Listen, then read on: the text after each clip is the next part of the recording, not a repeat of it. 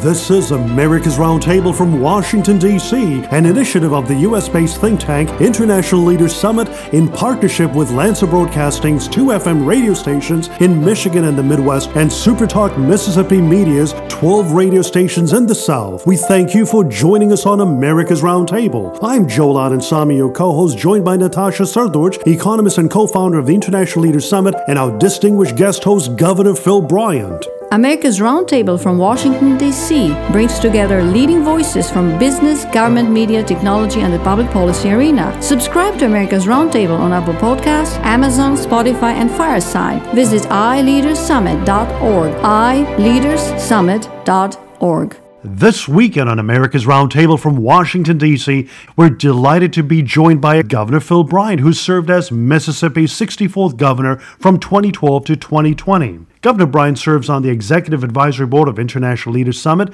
and is spearheading efforts at Brian Sonji Snell Global Partners, where he provides strategic advice and counsel and business development services to some of the world's largest industry leaders. And on this note, we are delighted to have Governor Phil Bryant joining us on America's Roundtable. Good morning, Governor Bryant. Good morning, Governor Bryant. Good morning.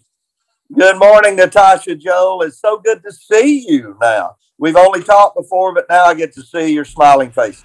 Governor Bryant, as we've been talking about this for some time, tomorrow, Sunday, June 6, 2021, marks the 77th anniversary of D Day.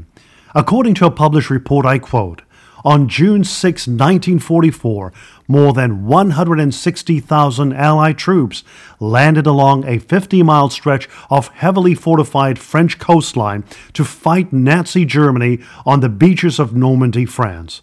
General Eisenhower called the operation a crusade in which we will accept nothing less than full victory.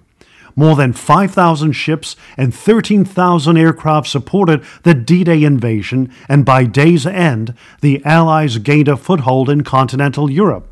The cost in lives on D Day was very high.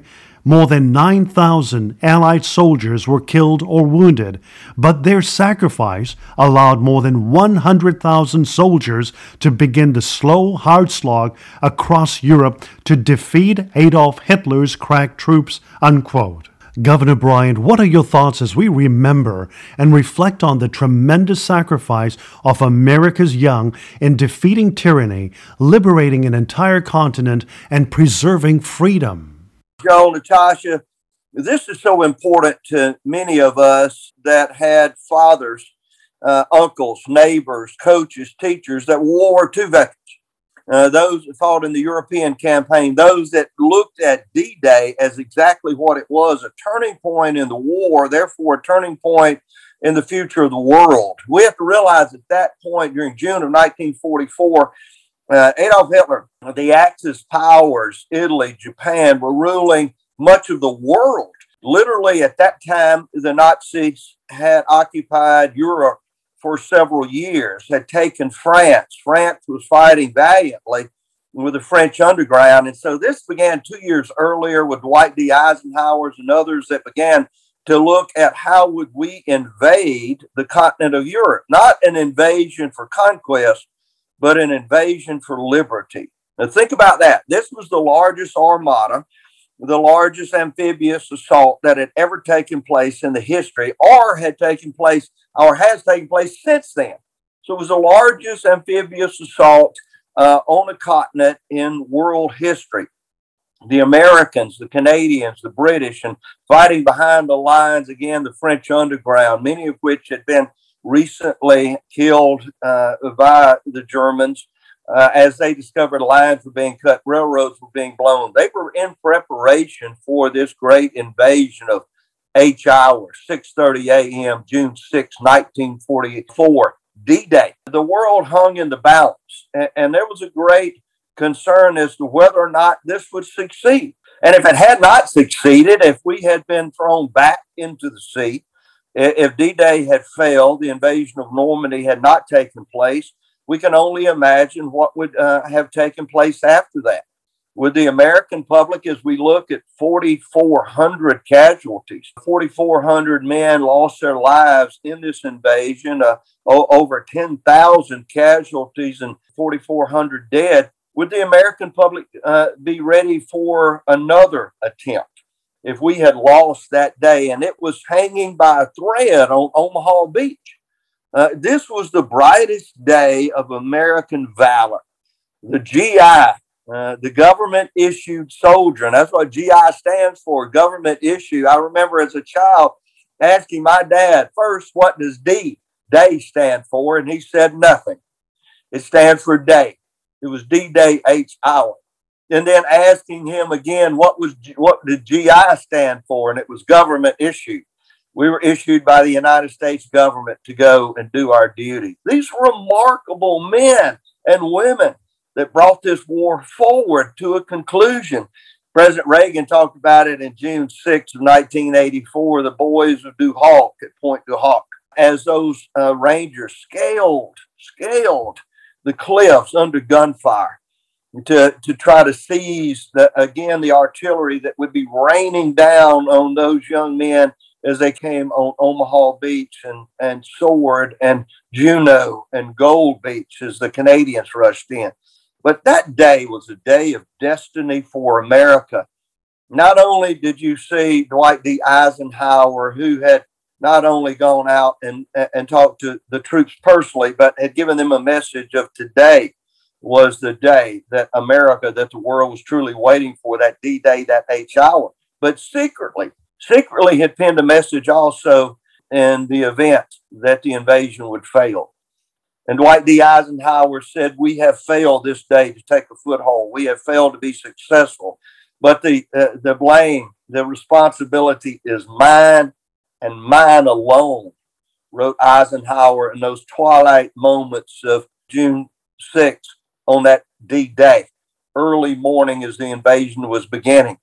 So to, to believe today that America's youth do not understand what took place, that the center of all this, the historic moment that was the Day, June 6, 1944, was a, a, an invasion, a use of force to liberate a continent. The United States took no ground. We seized no countries. The only land that we took was the land necessary, and I visited there June 19, 2013, in the gravesides, the graveyard there overlooking Normandy. That's the only land we asked for was enough to bury our honored dead. And we left. Unfortunately, the Soviet Union did not. They continued to occupy a large part of Europe, including eastern Berlin. So we struggled with the Soviet Union there for many, many years afterwards until that wall came down. But America must remember, they must remember the valor, the honor, the determination, and how on that morning, those young GIs, average age of 22, many of which were left there dead and dying on that beach, gave everything they had for another free world, a free Europe, a free America. This must always be remembered and we must never forget. Governor Bryant, uh, in study after study, we've noticed that what transpired on D Day, June 6, 1944, a day that we will remember tomorrow, Sunday, June 6, 2021, that the American people in general are not well aware of the great heroic efforts on June 6. In a study completed by the American Council of Trustees and Alumni in 2014, the study performed by GFK Custom Research found that only 70% college graduates knew that D Day occurred during World War II, compared to 98% of those 65 and older with a college degree. And as you rightfully mentioned, you were on that hallowed ground in Normandy, France, visiting the Normandy American Cemetery and Memorial. And your father served in World War II in the Asia Pacific Theater of Operations. Governor Bryant, what should we focus on when remembering June 6, 1944, and what can we do as fellow Americans to educate and inform our fellow citizens, especially a new generation, about that extraordinary day, June 6, 1944? I think we must remember not only the honored dead and continue to praise their sacrifice and the families that have gone on years after other children and grandchildren that never had a father come home So we must always remember those that made the ultimate sacrifice. When America held a beacon of liberty for the entire world, if not for America, and obviously the British had sacrificed so much, but how we got there, the sacrifice of the French underground, sacrifice of those young 20 and 21 year old pilots that flew bombing missions over Berlin to try to take out the, the Luftwaffe before the invasion took place, 50% of which died on their missions in the air and on the ground there years before uh, we ever got to D Day. But the centerpiece again is this invasion is for liberation, liberation of the European continent. As I went to Normandy, I was embraced by those that live in South France that remember their grandfathers going out into the flooded fields. One young lady told me of her grandfather that went into the flooded fields to rescue the paratroopers, 101st Airborne, that were drowning there when Rommel had flooded the fields. This was a horror upon horror that no young man or young woman should ever have to go through, but they did willingly.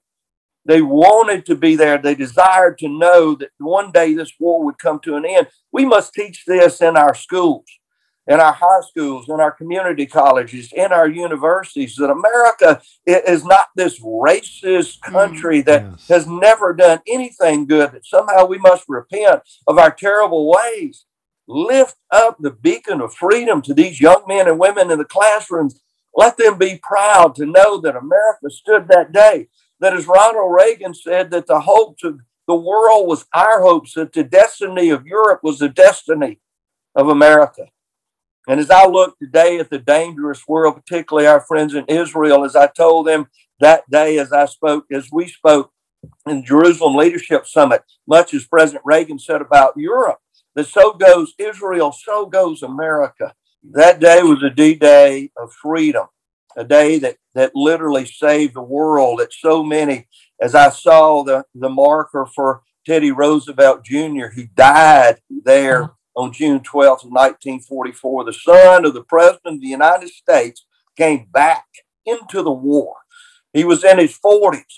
He had been the son of the President of the United States. He easily, he had been a hero of World War One. He could have easily set this out, but he found himself there in Normandy lost his life, uh, succumbed to a heart attack on the 12th of June. But if a president of the United, son of the president of the United States could volunteer to go into this, knowing that it may cost his life, what can we ask of our young students but only recognize and honor this day and the hallowed dead? As mm-hmm. one who comes from Europe, we are so grateful to America and those who serve to liberate Europe. My father is a World War II concentration camp survivor and will be yeah. celebrating the 90th birthday this year. He and his mother, my grandmother, and a great number of families that were held in an Italian concentration camp survived because American troops came to liberate Europe. Tragically, he, my father lost his younger brother due to malnutrition and mistreatment in the concentration camp. But my father still clearly remembers today how did the gate of the concentration camp open widely, and they were afraid to leave.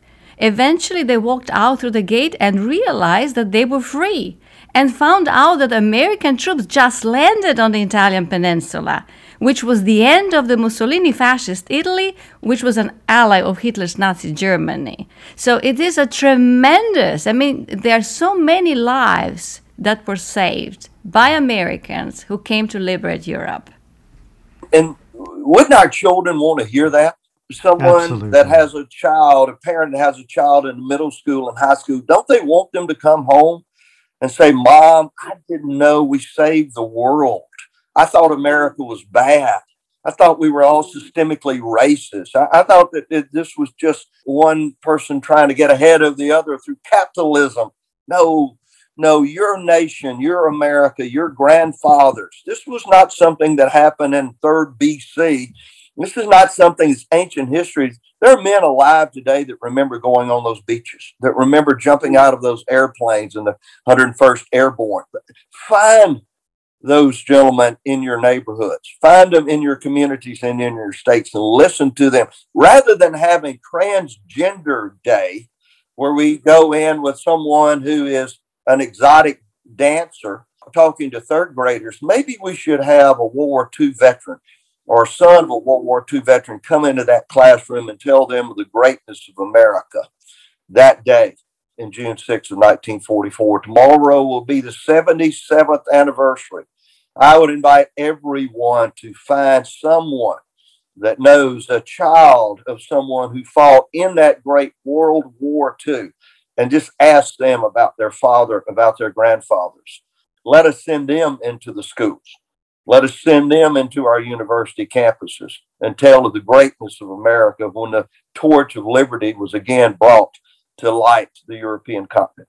And it was therefore even more offensive for America's patriots and soldiers and the families of soldiers who have sacrificed their lives to have Vice President Kamala Harris relay a flippant statement for the Memorial Day weekend saying, I quote, enjoy the long weekend, unquote, without any mention of the significance of the Memorial Day or respect for principles of patriotism, freedom, and the sacred honor.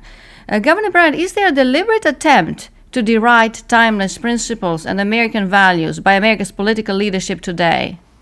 If you can devalue patriotism, if you can have an entire generation believe that they somehow this country has done something wrong, mm. that all of our actions were nefarious, that we were never that beacon of freedom, then what is there to protect? Why, why would the next generation fight for their liberties and for America if they believe that it was wrong to do so? Or that they believe it never really happened. These leaders are seeking power. And, to gain power, they must weaken the American people. They must bring us to a point where we don't believe we can achieve individual greatness.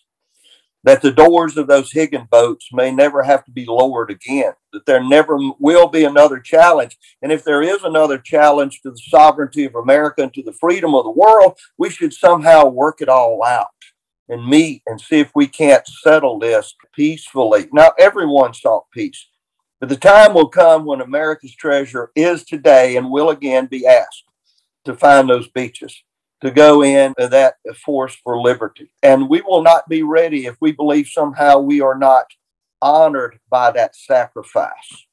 Those young men and women today will not go onto those beaches if they feel like there is no reason to fight for America, that America is not the beacon of liberty to the world, and it is worth our very lives to sacrifice for that ideal that is America. You see, so so when someone knocks on their door in the middle of the night to take their liberty, they are unable to stand. They're unable to resist the force that would take their very freedoms and the freedoms of their children children that will not know what liberty and freedom has been in the United States. Indeed. This is, I think, the mission that we must be ever vigilant against. Mm-hmm.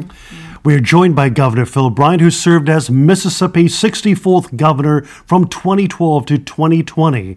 And Governor Bryant, we thank you so much for your continued principled leadership on the vital issues of our day and encouraging all of us uh, to remain steadfast in the important work of advancing freedom in America and affirming the rule of law that made this country so unique, so exceptional, so great. Thank you, Governor Bryant. Again, Sunday. Thank you, Sunday, D Day. Take one moment to remember Omaha Beach.